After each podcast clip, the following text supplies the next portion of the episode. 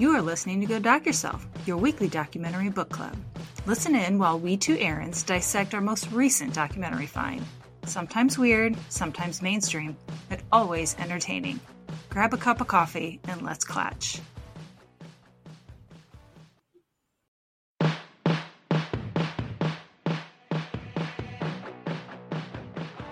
Hi, and welcome to Go Doc Yourself. I'm Erin McCart. And I'm Erin McCourt. Welcome back, you guys. I'm glad that you can join us this week. I hope you're prepared to be, I don't want to say traumatized, Bewildered? yeah. And even just listening to us talk about this, if you don't watch the video, the, the documentary, I think you'll be cold. You'll leave feeling a cold that you can't get rid of until you take a hot, hot shower. I agree. So, the documentary we're covering today is Safety to Nome. Mm-hmm. It's an hour and 27 minutes. I rented mine off Prime. It's a 2019 release. Mm-hmm. It's a little bit different than what we thought it was going to be, right? We thought it was going to be like mushers and you know that kind of thing with the doggies Yeah. and stuff like that because this race it's an like an extreme race, right? Mm-hmm. It takes place on the Iditarod Trail. Right, which I always associate with dogs, and I thought that was all that happened there. Right. Not But true. these bitches are doing a different race on this trail, and it's completely throwing me for a loop. Oh my god! And if you guys remember from the end of the last episode, I'm like, well, I don't know why you would do it other than the dogs. Well, now you've removed the dogs, so I really don't know why you would do it. It's just, I, I, I don't know. So let me say, the good things for me in this documentary was the scenery was spectacular. Gorgeous. They show daytime shots, they show nighttime shots where the stars in the sky are so bright, they practically reach down and smack you in the face. Yeah. I mean, so that part I can understand that that would be truly an experience of a lifetime. Mm-hmm. However, the whole time it's like negative 35 degrees, Mm-hmm. and I'm like, how you survive that, I don't understand. And when I first started watching this, and there were no dogs, I was a little bit upset with you for making me watch this because there were no dogs. But I will say, by the end of this, I was rooting for these people. I was crying for these people. I was invested in their journey and their lives. So they Mhm. did a really good job with this documentary. I was really proud of it. Well, proud of it? That's a stupid thing. They don't need my praise. I was really impressed by it. Right. It's an excellent documentary. The subject matter is not common. And I always like that about what we're doing because I feel like, holy shit, I'm changed after this, right? Like, I didn't know this was a thing and people were doing this. And Mm-hmm. now I feel like I learned a little something. Right. Well, that's one of the reasons we really like documentaries is to learn Yeah. stuff, right? So Yeah. And just like weird stuff, you know? Like, Mm. this Yes. is off the beaten path. And what people do with their time and their money, um, they didn't discuss the cost of this thing. But I'm like, it had to be a little bit of money, right? Yeah, you are not only choosing to put yourself through this, you're paying to put yourself through this. Yeah. Shall we kind of get into it? So, the race is an ultra marathon, which I think I was trying to say earlier. There are three legs. Ultimately, people can choose to do a thousand miles. Right. So they have, like you said, they have three different Mhm. ways to do it. So you can go 130 miles, you can go Mhm. 350. That's the most common, as that 350. Mhm. And then you can take the trail all the way from Lake Anchorage to Nome, which is a thousand miles. And what what are the modes of transportation? Yeah. Also, three modes of transportation, right? You can go on foot, which is fascinating. Mm-hmm. You can go on cross country ski, which sounds slightly better, but I one time tried to do one of those cross country ski things at the gym and it about killed me. and then you can ride a fat tire bicycle in Yeah. the snow In February In in, the Alaska. wilderness. Yeah. yes. and you carry all your shit with you. Yeah. So you're really kind of trying to balance out the weight of the shit that you have to cart around versus protection from the elements. Yes. So, like you said, it ranges from like negative 20 to negative like 40 C. And, negative 40 C, it's the same in Fahrenheit. So we'll just go with that. hmm It's fucking cold. And some days they would show it would be like beautiful and the sun is out, there's no wind. People were kind of cruising along and trucking. And other days the wind Mhm. was so bad, they're moving yards per hour, right? They're walking their bikes. It's horrendous. Because they can't stay on their bikes. Mhm. It's not because they're like, we're going uphill. It's because they're being blown off their bikes if you're a biker. Yes. It is so crazy. Let me just say the name of this race, so you can avoid it, is the Iditarod Trail Invitational. So you can avoid it. I like that. 100%. One person actually said more people summit Everest in an hour than complete this trail in a year. It's just so, even for extreme marathoners, Mhm. this is ultra extreme, doing all the way to Nome because of the weather conditions and everything. It's just so much. Right. So there's a cat named Bill Merchant, and Mhm. he is the what we're going to shorten down to the ITI founder, and he's the race marshal. Mhm. So he started in 1998 and kind of is a usual suspect from then, whether he's a racer or he's um, kind of marshaling or whatever it is he's fucking doing, he's like a staple here. And I don't know that I really like this cat. I have some There's some some things that come out of his mouth. I'm like, that was out that loud. He does. Yes. Yeah, yeah. So some of the other participants, there's R.J. Sauer, who's a filmmaker. He's a Vancouver person. Um, he's 43. So these are not super young folks. And he and he kind of partners up at the beginning with a guy named Frank Jansens, who's a sports consultant. He too is from Vancouver. At the spring chicken age of 59 Yeah. and he's hoping he's hoping they're they're both kind of Nome or the thousand mile racers both bike people in this case Mm-hmm. there's a lady named kathy merchant who i believe is married to bill i mean they don't expressly say that but still Right. She is the director she's 40 Mm-hmm. there's a guy named troy and he's got the longest potentially polish name at the end and i am not going to try that so good old troy Mm-hmm. bike mechanic. He's an Aussie, and he is a thousand mile finisher in 2016. So they are very. The documentary itself does a really good job of pointing out people's accomplishments in this race. 'Cause Mhm. Please do, right? Like it's right up there with getting your PhD, in my opinion. I don't know. It's like, it's crazy. yes. There's a guy named Jay Petervary. Sure. It's a great fucking name. Mhm. And he also is featured pretty heavily in this, but our little adventure starts on February 26th, 2017. Do we have Tim's last name? I can't remember his last name. It's Hewitt, Tim Okay. Hewitt. So Tim Hewitt is a big player in this too. So he's finished the race on foot nine times. The thousand miles to Nome on foot nine times by the time Mhm. this is taking place in 2017. But this is his second attempt to do it on the bike. So his first attempt failed, right. and this is his second try on the bike. And I'm like, you are one crazy cat, man. And he's like in his 60s or something, I think, right? 50s or 60s. He's not young. I have that he's 61 years old. He's a lawyer out of Pennsylvania. yeah. Yeah, he's sort of seems to be the guy to catch, right? He's the the legend on the trail, and you kind of find out why everybody holds him in such high regard, but I would like to make sure that Tim's getting some kind of counseling or something because it doesn't Thank you. like he's making The best choices, maybe? safe choices all the time. I don't know. Yeah.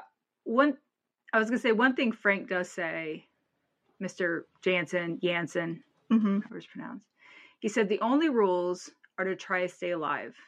And if something goes wrong, you were the only one responsible for the decisions you made. And I'm like, God damn, dude. Well, there is a lot of discussion about how serious this is and how Mhm. prepared you have to be. Mm. and how if you have to get your dumbass extracted out of here, the cost is on you. So I have no idea how much that is because they never talk about the cost of any of this. Mm-hmm.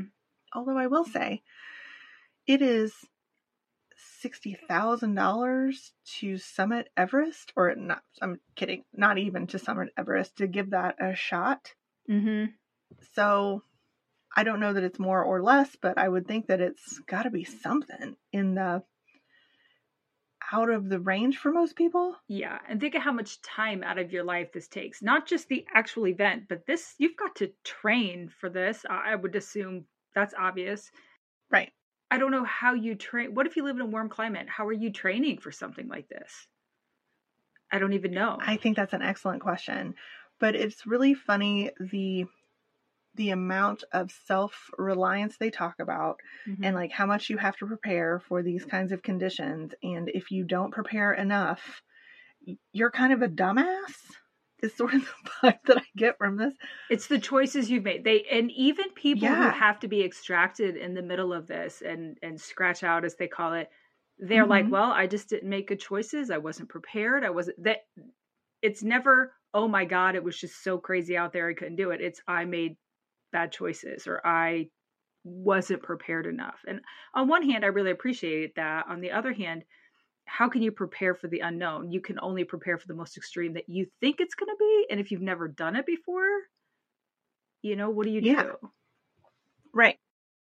So let's talk about what the kind of the pattern is here or what the what the people sign up to do, right? Mm-hmm. So for the 1000 mile leg, we have 26 racers.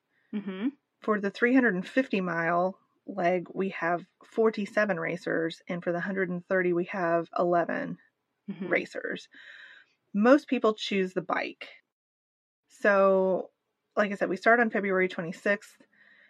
Day one, the race leaders are kind of at the 85 mile mark, and they make a stop at Skawinta, no, Skawintna Roadhouse checkpoint. So they're kind of drying out.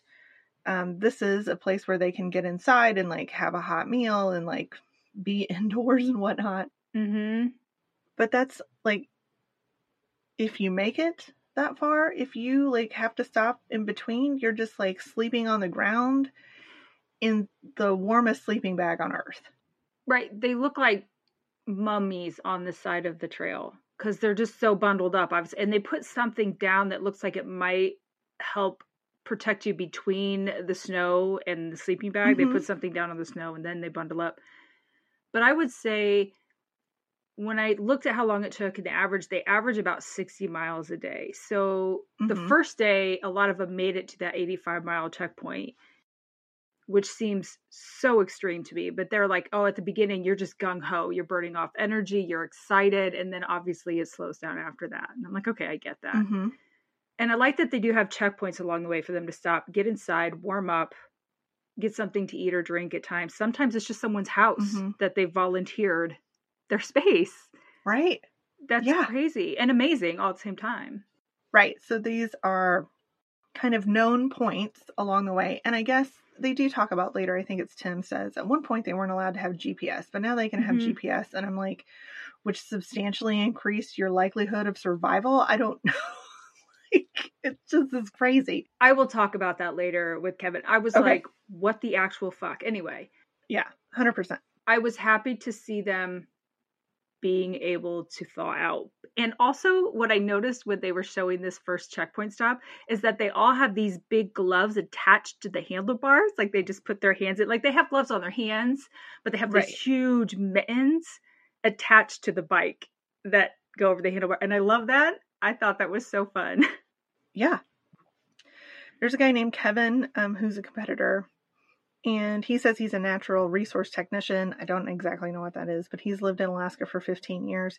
He says he's never felt in control here, and I'm like, which is mainly the reason I don't live there, although I have Right. visited. Tim Hewitt says he really likes the solitude of being out there. That's his why, because a lot of like, you know, noobs like us are like, why do you do this to yourselves? And so several of the competitors talk about why they do it once and then continue to go back over and over again. Well, that was one of my things. I'm like, why would you do it again? So choosing a different mode of transportation, that's a new challenge. I kind of get that. But doing the same race the same way over and over again, I don't understand because it seems like climbing Everest. You climbed it, you did it, now you do a new challenge. So you would think they would mm-hmm. do a mm-hmm. new challenge or a new extreme marathon, but this is this one in particular just draws people back over and over again, which is crazy. Yeah.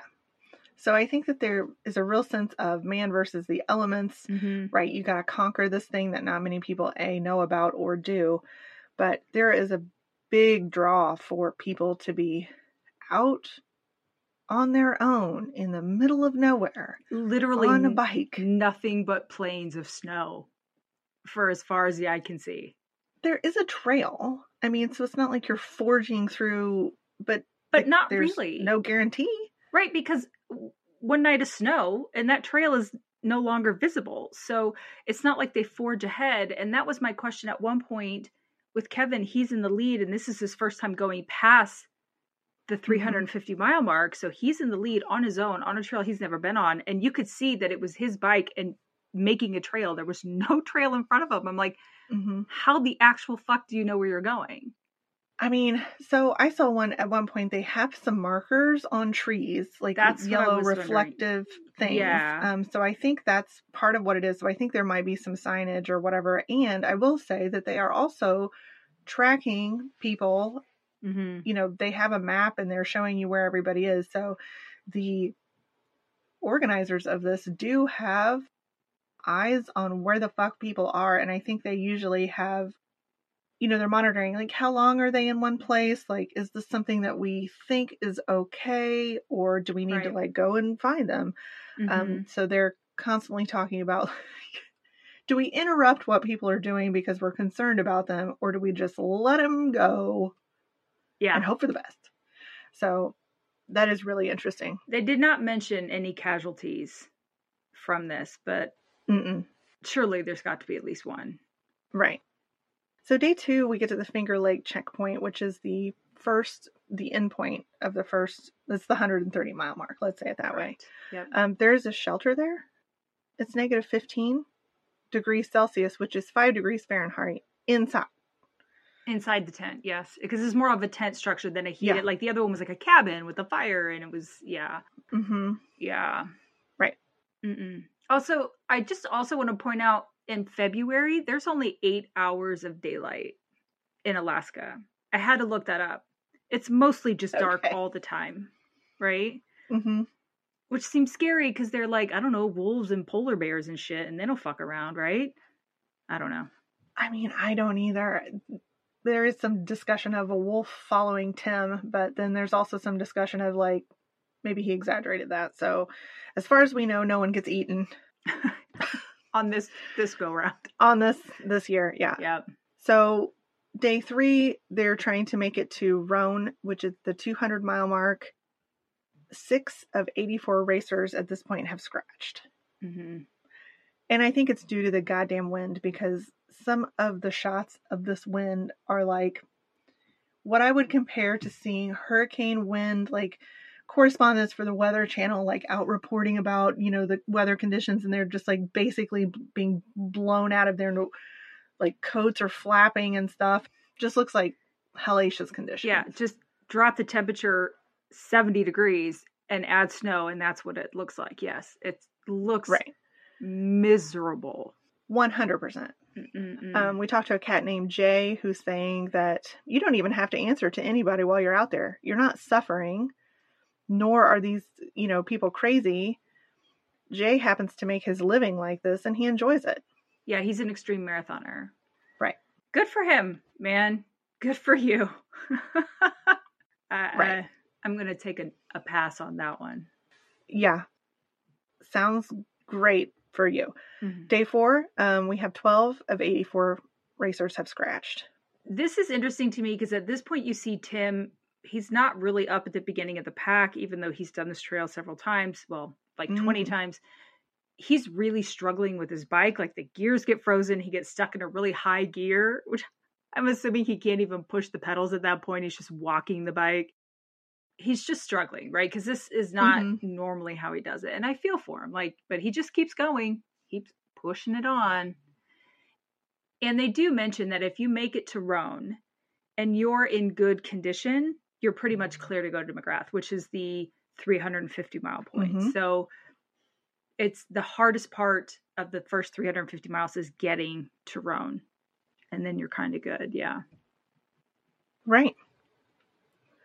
So Tim says he really enjoys things when the trail is good and he's able to make a lot of time.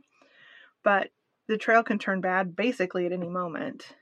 And it's inevitable, right? So he said, My job is to be prepared for when the conditions get really shitty. Mm-hmm. So he's closing in on Rohn kind of at the time where he catches up with some of the documentarians Mm-hmm. and talks about his bike goes through the ice at some point and the gears are all fucked up like you said mentioned so he's taking some time to fix it and he seems kind of shitty about that also he does discuss that he doesn't feel super prepared to be working on this bike like he's not super bike savvy Mm-hmm. and yet here we are Here we are. Jesus So- Christ. When we get to Rohn, Frank Jensen from the beginning, hmm he was riding with RJ, I believe, right? Right And RJ gets there first, and he's like, Frank isn't doing well. He's got uh, been coughing a lot. His lungs are really bothering him. So Frank was like, "Go ahead, I'll catch up," and he did. But he's not able to continue past Rohn. Right. So he's got a nasty cough. Um, he has an inhaler from his general practitioner. And they start to talk about, well, frostbite's kind of a common issue for people on the trail. There is some medical help available sometimes. I don't think it's all the time. Mm-hmm. And, you know, sometimes, like, I think RJ has to sleep outside because the shelter's full. Yeah. But hopefully Yeah. the building blocks the wind at least or something. They do show pictures of I can't remember who it was who had second degree frostbite on his hands. It was so so bad. Like the blisters on his hands were huge. I think there's a guy named Martin that's Well, Martin was- on his hands. That was later. This Okay, guy actually okay. had to get extracted. He flew he once he got to Rohn and his hands were so bad. They were both fully wrapped up and then he had to be flown out. okay. This is a, I have a, a guy named Guy. um, yeah. Who says that endurance? He's like sitting there with m- m- mittens, like his hands. He's like, endurance races are a selfish sport, and I'm like, correct. yeah, and none of them are happy, Ooh. right? They all wish they could go on and and whatnot, but it's just not feasible for them at this time, which sucks because they'll probably come back the next year and try again, which is good for them, but they are in such a a condition that move, moving forward would not be advisable. At one point, Martin, we'll talk about him. He's talked to his doctor. The doctor's like, I don't advise you to go on. I'm like, what doctor would give the okay for you to do any of this? Period. I mean, they they kind of discuss that as well. Like, pretty certain that no doctor is going to be like on board with all of this. Yep. Well, we'll talk about Martin later. Yeah. So at mile 350, and this is a McGrath. Yes. Jay mhm, is our winner of this leg of the journey. Mm-hmm. And they're at a place called the Schneiderheinze House. And I think that's just somebody's fucking house. I think so. I think it is. I will mention real quick that one of the volunteers, I think it was at Rohn, his name was Kevin. He said in previous years they'd only had to fly out one person, like over several years. But this year in particular, they had already flown out eight people from Rohn. And I'm like, okay, so the conditions were pretty bad then. or you just have a lot of inexperienced people coming. I'm not sure which. Right, because they mention again, here's this it's it's a lack of preparedness and it's a lack of experience. hmm Yeah, it's crazy. But yes, so Jay wins the 350 mile portion. 23 of the 84 racers have scratched so far. hmm One racer, was it Kevin? One, I think Kevin was the one who said that the race was easier than taking care of a two year old. Yeah, so this is Kevin. I have him as Kevin B because there were a couple different Kevins in here. Yeah. And all I could think of was, well, it's a good thing you left your partner alone with that fucking tyrant, right? Good for you. I hope Look, they I had a some lot of feelings about this part of it because yeah, he's like "Well, it's It's nice to get away. it's- it's fourth his fourth time getting to McGrath, but he's trying to get to Nome this time. Mhm. It takes people on average, what I think they said 30 days to do this race in the full capacity. And I agree with you 100% to say what gives you the right to stick that on somebody else? Well, and let's go back to what I said earlier. How much training was involved to get to this point that he was doing that did not include taking small children along with him? So it is a selfish sport, and I hope his partner. But he feels bad for being gone so long. Totally, so I guess that makes up for everything. Absolutely, absolutely. so anyway, so back to Tim says things are changing at this point. It's getting worse. Kevin B says he's nervous about the next leg to Ruby. Mhm. It's desolate. Shocking. It's like 200 miles of nothing. Nothing. Like there are no communities. No one is on the trail. No one uses the trail but other racers. And at this Mhm. point, you've got only a few racers on that last leg to a thousand miles to Nome. And they're like days apart. So they're not necessarily riding with each other. We started off with 26 people that were trying to do this, and in a big wilderness, that's not that much. You're not going to get like people passing each other. You know, it's Right. not like the Tour de France where there's like 50 million people like Right. vying to get. It's just, yeah, you're basically racing yourself. By day seven, there's only seven of the original 26 Nome racers are left. That's crazy. 19 are out. hmm Yeah, they probably did the first bit and they're like, fuck all that. You start off strong. Yeah, we come back to our friend Bill, who's talking about just the giant responsibility that he has as the marshal, right? Um, and how he's supposed to allow peeps, and again, he mentions Tim in particular, to be self sufficient and to provide aid. So they kind of talk about this story where they were concerned about some people. So what they did was this really sly thing where they sent them some cokes and sandwiches just to check on them. And I'm like, why don't you just be like, hey, we were concerned. Doing Good? okay? Yeah. yeah. So, you know, they don't want people to die, but they do want them to have to earn it, I guess. And he says this really stupid thing, in my opinion, about these are the kids that wore shoes on the opposite feet as children. They are the ones who grew up to do this. Yeah. So his point of that was they didn't want help from their parents, so they could do it them damn selves. They'll put the shoes on wrong. It Mhm. doesn't matter. They don't want help. They'll do it themselves. So these are obstinate people. Pretty much. Pretty much. I'm guessing most of them are single, and I'm guessing Kevin is single after this race. Sorry. At least that one guy makes a living doing this. I mean, Right? Absolutely. There's something from it. Right. So I think that Alaska attracts people who maybe don't have a lot of, um, I mean, they might be contrarians, right? Like Mhm. they like the independence that living here affords them because there are people who like live out in the middle of nowhere all the time. Yes, there was one house they stopped at that literally it's a house like a view from the top. You see this house and you see nothing for like hundreds of miles. There's nothing, and I'm like, "Ooh, how long does DoorDash take to get there? How are you going to get your food?" Jesus. Anyway, I'm like, do they, okay. I'm going to ask a couple practical questions because I'm a curious cat by nature. Mm-hmm. How do you go to the bathroom when it's this cold outside? I thought about that too. I mean, and you're you're going for so long between checkpoints, and some of those checkpoints clearly don't look like they have facilities. So I don't know if they're wearing something Okay. like some marathoners will in general, Yeah, or if course, you're like. yeah. I remember asking my friend one time, her dad was in the Air National Guard and flew like F 16s, and he would fly overseas sometimes. I'm like, oh, that's a really long flight, and that's a teeny tiny little plane. It's not like you can get up and go anywhere. You're just sat there. Yeah. What do you do? And he's like, you wear a diaper essentially. And I'm like, oh, well, okay. Weird how they didn't talk about that in Top Gun. No, it's not really that sexy, is it? it's not sexy. That makes me feel better than if they're, you know, taking like they're wearing a diaper, then they're just like dropping trowel at negative 35 and like trying to write their name in the snow because we both know that that's not going to work. No.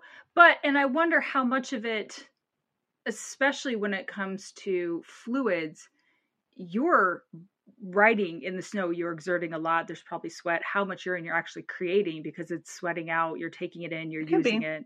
So I don't know. And they're not eating, what they're eating is probably extremely high in caloric value, but probably not a whole lot of bulk, right? Because they have to carry it Do you think them. it's just a can of lard? just some Crisco. well, I remember Scott at work started running, and he said if you go past an hour running, and this is much past that, you should have like gummy bears or something with you, um, because it's just pure sugar, and so that'll give you calories. And I'm like, you can't, you have to stop to eat those. You can't chew and run; you'll choke, right? So, I'm guessing maybe they eat gummy bears or they have the little gel packs or it looked like little MREs or something. Sure. So I don't know. Yeah. Or lard. Whatever. All right. I'm glad we I'm glad we talked about that because I was like, let me also say there are very few women in this whole to do. There's like that one lady and a couple of the people uh, that are welcoming racers into their houses, and that's it. Do you know why? Because we have more common sense. Yes.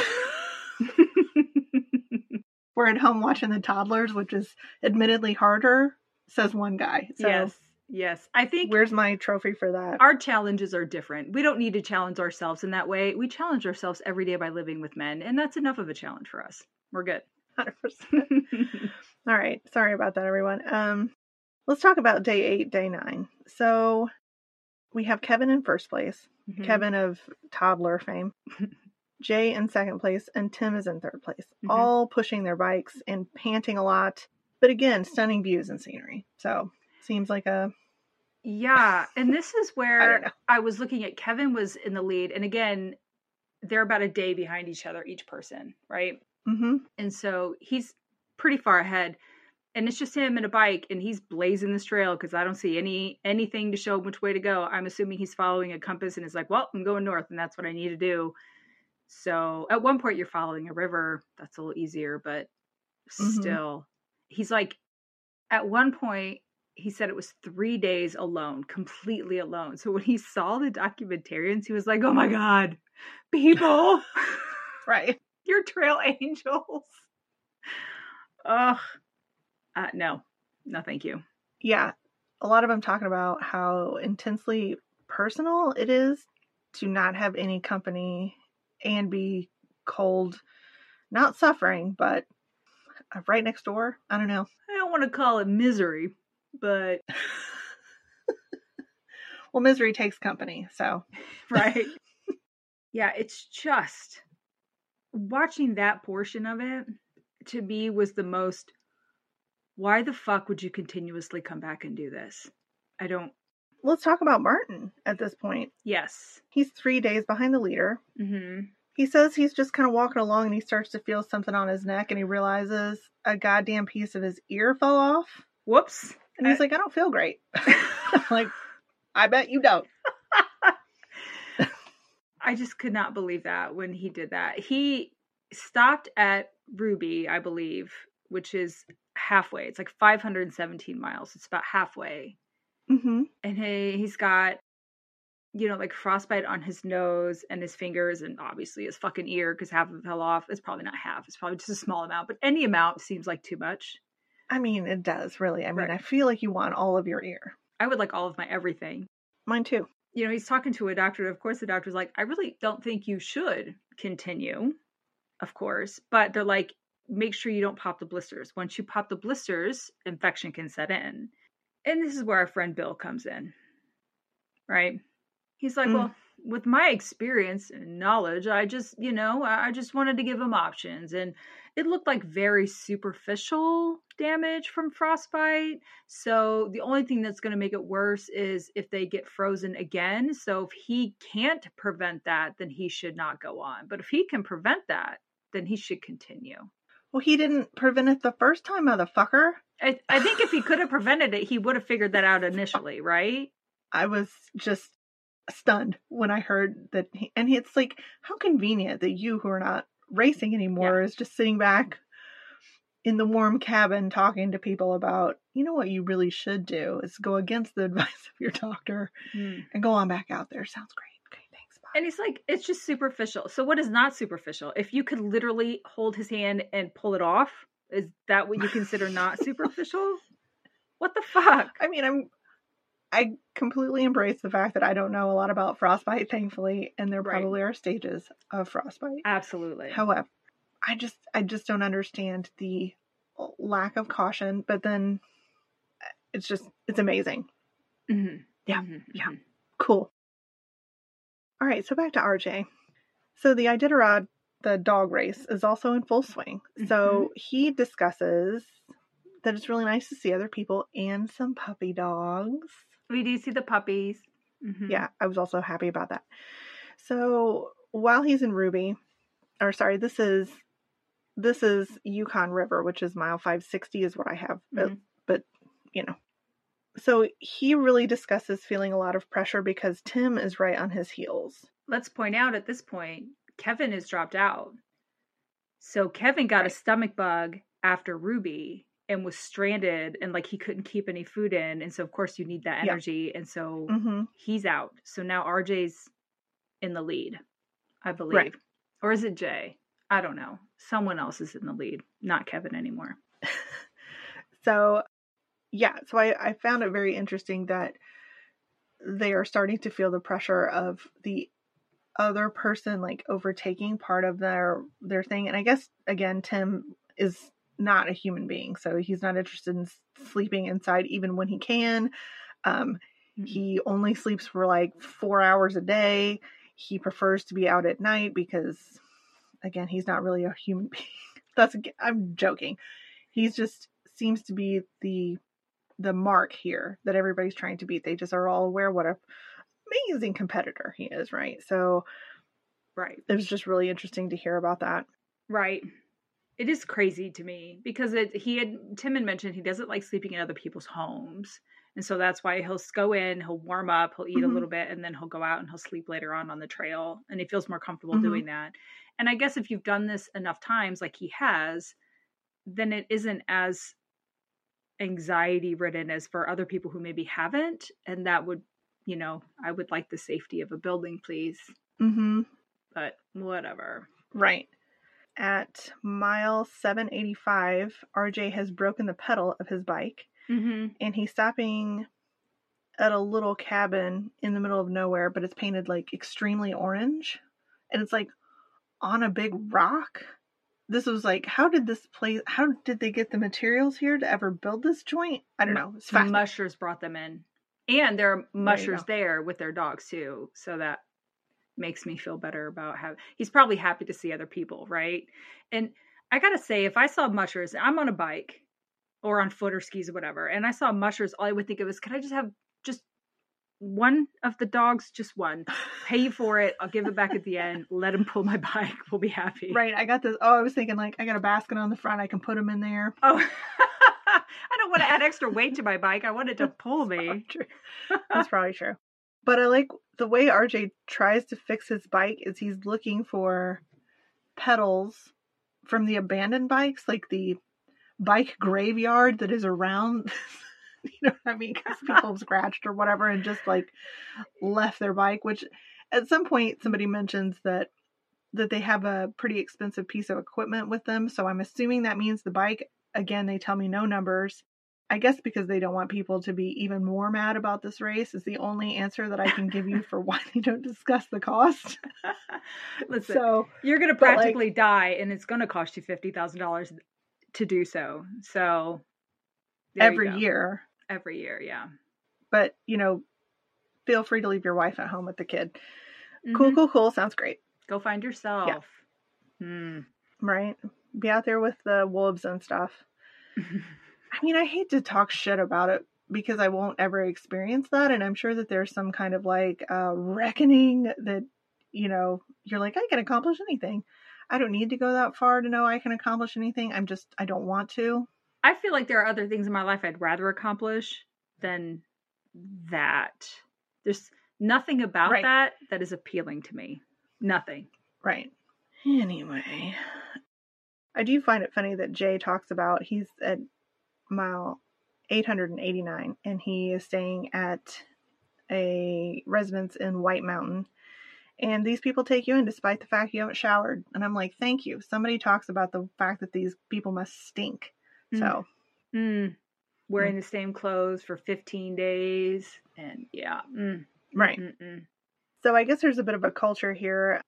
If you live in these remote areas year round, you're taking folks in as kind of a kind of being gracious to travelers because at some point you also might have been in this situation or could be in this situation. So it's a little bit of goodwill that you're, you know, putting out in the universe and pay, maybe in hopes that it might be returned to you, but also just sort of the general like, we get it. It's weird up here. I have a question. I was thinking that too, like how nice of these people to take people in. But then I thought, you know what? I bet part of the fee for this race goes to help provide food for them to, because they're cooking food and that for people. And some of these places are are you know uh, bed and breakfast. Some are just a little tent put up, but these people are doing a lot, and so I'm sure they get some money from the registration for this. They have to, if they're like officially a checkpoint as well. I mean, I hope so. That makes Me more too. sense to me. Yeah. but they portray it as in this is just out of the kindness of the hearts of the people that live Mm-hmm. in the middle of nowhere, Alaska. So, even if you get paid for it, having people come at all hours of the day and night because you don't know when someone's Right. going to show up, that is still a kindness. So I will give them credit for that. Yes. it is really funny too because they all seem to know the different racers, right? Like, so Bill Merchant, who's been a part of this race for forever, knows all these people. Evidently, Tim knows all these people too, and they're like, "Ooh, Tim is like hot in your heels," you know. Yeah. So yeah. And he only sleeps for like an hour a day. So you better get going. that's right. He's made of the cold. It's fine. Okay. Yeah. hmm so Troy specifically talks a little bit about the expense of the tools and kind of sort of that balance between, you Nome, more equipment might offer you more options for the bad conditions and you're more prepared potentially, but also it's more weight. Yep. So kind of an interesting uh, trade-off for people who know about that kind of stuff. Right. And he was joking. He's like, I probably have twice as much crap on here as Tim. So that's why I'm behind. Yeah, absolutely. That's it, sir. So Jay finishes first to know he's Mhm. the wiener. And I like how he said he's looking forward to changing his clothes and eating real food. And I'm like, I would be like, just give me a fucking shower. We can celebrate later. I mean, I assume you burn all the stuff that you wore. I mean, Ew, can you get that funk out of things? I don't know if water can be hot enough. I, So. I don't know. Right. it's funny because RJ is still ahead of Tim. He stops at White Mountain to take a rest. He's like, I'm just gonna sleep for a couple hours, but then five minutes later, he's like, Never mind, I'm going back. Like he warms up, he eats. He's like, Nope, I can't. Tim is unstoppable. I have to stay ahead of him. So Right. keep in mind, they had made a comment. They, the royal they, had made a comment that after McGrath, after that 350 mile point, it's no longer really a race as much as it's an adventure, and you're just racing yourself at this point. But that's clearly Yeah. not the case because you have people here who are like, nope, I got to stay ahead. I got to stay ahead. So, Right.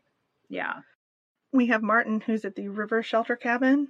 Mm-hmm. He's talking about how his hands get cold easily. Shocking. Mm. They do show a funny note that's at this cabin, and it's like, look, this cabin's here and it might save your life, but please respect it and like don't take the fucking axe because it belongs here. Okay. Mhm. Mhm. And it's just funny, like the rules of the cabin. It's just funny to see like something happened at this cabin. and they were like, "Look, we got the bad apples coming in here. We can't have that anymore. Um, we're gonna have to have you behave in a certain way, yes. a holes." So it was just really funny to see that they had to put that up there. Respect the cabin, yo. mm mm Okay. RJ reaches Nome Okay. in second place. hmm Well done. Tim comes in third. First time finishing on a bike, but the 10th time finishing overall. So, Right. Jesus fucking Christ, dude. Find a new hobby. Right. hmm Uh, one thing they asked him at that last checkpoint that he stops at, um, they had asked the documentarians, I believe, had asked, "Is this the last time you're going to do this?" And he says, "I say that every single year that it's the last time, and so I'll probably be back next year." At least you're honest with yourself. I would like to have a psychologist Hmm. take a look at this. There's got to be a certain personality trait that drives people to do this. Yeah. Um, and I'm not saying that isn't a person who thinks that I've got all the answers or I've got everything figured out. I certainly do not. But I am saying if this is what you have to do to go out and prove that you're good enough, I really have some thoughts about what is that all about. And I think the ones that do it once and finish are probably more inclined towards that. The people like Tim who come back and do it every year, it doesn't seem like he's proving anything. He just wants to do it for himself. It's something that he just enjoys doing, which is a mm-hmm. whole different psychopathy. I don't even know what that is. But well, I mean, he's also a lawyer, so I mean, it's I'm going to make an assumption here, but it, he must have finished school and you know, I would think that most people would think if you're a lawyer, you would have enough professional success that, you know, I don't know. It's just an interesting it it's so different than anything I've experienced or anybody that I know has ever done. I'm just interested in what makes them tick. I'm going to say a dominatrix would be cheaper and more readily accessible than doing yeah. this every year. That's all I'm going to say. Right. Mm-hmm. Same effect in the end. It's humbling, I'm sure. I hope so. uh, Martin finishes fourth. His fingers seem mm-hmm. to have mm-hmm. survived. Troy and Peter got a joint fifth place. So they ended up riding together, which is, I think, what I would do. I want a companion, I want somebody there to commiserate with. They also had an expedition rider named Wyatt right. with them. I had to look that up. Did you know what that was? I mean, I, I noted that there was an expedition rider, but I don't know what that is. I was like, what the fuck is that? And so apparently it's uh the pace is slower and accommodates kind of multiple riders and so you're not in it for the race, you're just in it to kind of do the trail. Okay. So it's guided. it's, it's guided. Well, I mean, he was with these two. He was with Troy and Peter. So, but he wasn't trying okay. to finish first, as it were. It wasn't a competition as much as just doing it. I guess. I don't know. Okay. Interesting. Yeah. Sure. I do like that Peter mentions that he read a book about this race, and that made him want to do it. Whereas we watched a documentary and we were like, mm mm, not doing it. Maybe the book wasn't quite as descriptive as the documentary's images were. I don't know.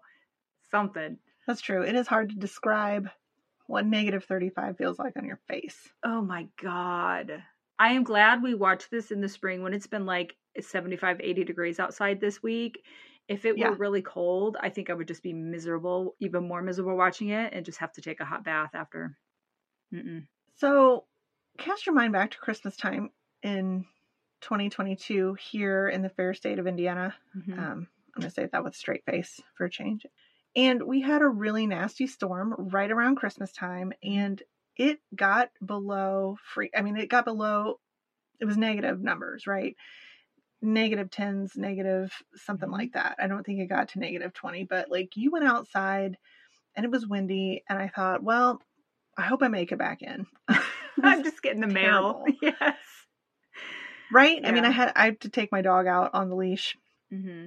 And like he didn't want to go out and I didn't want to go out and I'm like I was out for 5 or 10 minutes mm at like warmer temperatures and these people were sleeping outside on the ground. No. Yeah. I don't know. I was just thinking about like I don't know that I've ever experienced negative 35s and 40s. It's been close. Here. I want to say it was mm-hmm. um around 2014. 2013 okay. 2014 i was working mm-hmm. in the mm-hmm. same building as you and we had to walk really far and i wasn't parking where you were parking to walk through the buildings i was parking somewhere else because i didn't know and i had to walk outside really far to get to the building and it was mm-hmm. like negative 30 and it was the most miserable walk every single day. Right. It was like 15 minutes to get into the building. Right. It was just horrible and that's really rare for where we it doesn't get much below freezing for too long here. Right. So it's yeah not good. Plus we're just we're babies is what it is and i'm okay with that. That's true. We are sensitive things and i just don't i'm not interested. But this made for a great documentary. The scenery to me was the the only reason to do it. It was stunningly beautiful. It really and was. I watched the mushers and I thought I could I could maybe mush. Right? Mm-hmm. I could maybe do that because it didn't seem like that was as long either. I would like to look up and see how long that race is. It didn't look like they were starting all the way in Anchorage and mm-hmm. going to Nome, but it's the same finish line in Nome. So I'm not sure where they start that race. I I don't either. I did like the fact that they put um, straw down on the snow for the puppies. You do get to see like kind of what that looks like when they rest. Yeah, and they had little blankets on them, and They yeah. did. Yeah. Mm-hmm. But I'm like, how do you? I think it's interesting to think about. Like, so you have to take so much gear and stuff for yourself. Mm-hmm. But if you're a musher and you have a sled, so you mean you have more room, but still, I'm sure that there's that thing of like, how much food do I take for these doggies, and you know, how Mhm. many extra pairs of boots do I have to take for them because they did have little boots on, Little boots on their feet, you know, yeah. right? So And I wonder with the checkpoints if there's a a way that you could resupply or something. that you could leave stuff there, like ahead of the race, maybe Oh, down a snowmobile out there and be like, I'm going to put food here, here, and here, so I know we'll have food for the dogs at these stops or whatever. And you're going faster Okay. on a sled than you would on that bike, so it's a shorter race. I would Yeah. think. I'm just saying, I think it's an interesting, like, so we're talking about, you know, how you balance it just for one, and you're Mhm. right, it would be longer, but even more little living critters Yeah. and shorter, but more en- energy expenditure because they're not for like them, walking at a leisurely pace. They're like hustling there. yeah, yeah. Anyway, maybe we'll have to look for one about the Iditarod and like the actual mushers and see what that's all about. So Absolutely. it's fascinating. The whole time you're like, what will happen next? So I'm telling you, this one, uh, yeah, it's an emotional roller coaster because I started off pissed that I had to watch it because there were no dogs. and then I got to the end and I was excited for the ones that made it. And I was like, I can't believe you did Mhm. this, you crazy fuckers. So it was a Right. really well done documentary. I was really happy to watch it. mhm. And I think even if you go into it thinking, I don't want to watch it without dogs, you should give it a go. right, right. Did you have a selection for honor- honorary Erin this time around? Hmm. I'm going to say my honorary Erin will be RJ because one, he had a pretty good sense of humor the whole time. He was in a Yeah. pretty good mood the whole time, and that made me happy. Two, he came in second place. And you know, you and I are somewhat mediocre. We're never going to be first placers, and I'm okay with that. and he just, I don't know, he seemed like a pretty cool cat. So I'm going to say RJ. I think it's funny that we. This is the second time we've landed on the same person. What were you? and I agree. He just seemed like the most relatable person Right. on this Mhm. journey. So, you know, he talks about being lonely. He talks about, you know, kind of feeling the pressure a couple different Mhm. times. So I appreciated that about he just seems like a guy that you could talk to about this without feeling bad for asking questions. Right, but he seemed like a person that this is not going to become his whole identity, right? Mhm. There I feel like the others, this is their whole identity in life. And this Right. cat was like, "Well, I did it. We're cool. Now let's do something else." And I kind of appreciate that. First of all, or secondly, or thirdly, let me say they're lucky there are any honorary Erins because in all honesty, no Erin would do this. Ever. Yeah it is it's such a strange mindset compared to you know my reality um, and i Yes. think that's really what is so fascinating about this is what draws people to this race and what makes them come back so yes. who's to say Yes. It's not even that first time. It's the coming back that blows my mind. Yes. right um, i did want to mention that tim at one point mentions i think it's right after he finishes that he's going to retire however they do mention right at the end that he is signed up for the next year's race the 2018 of course race he did. Of course Yeah. he did.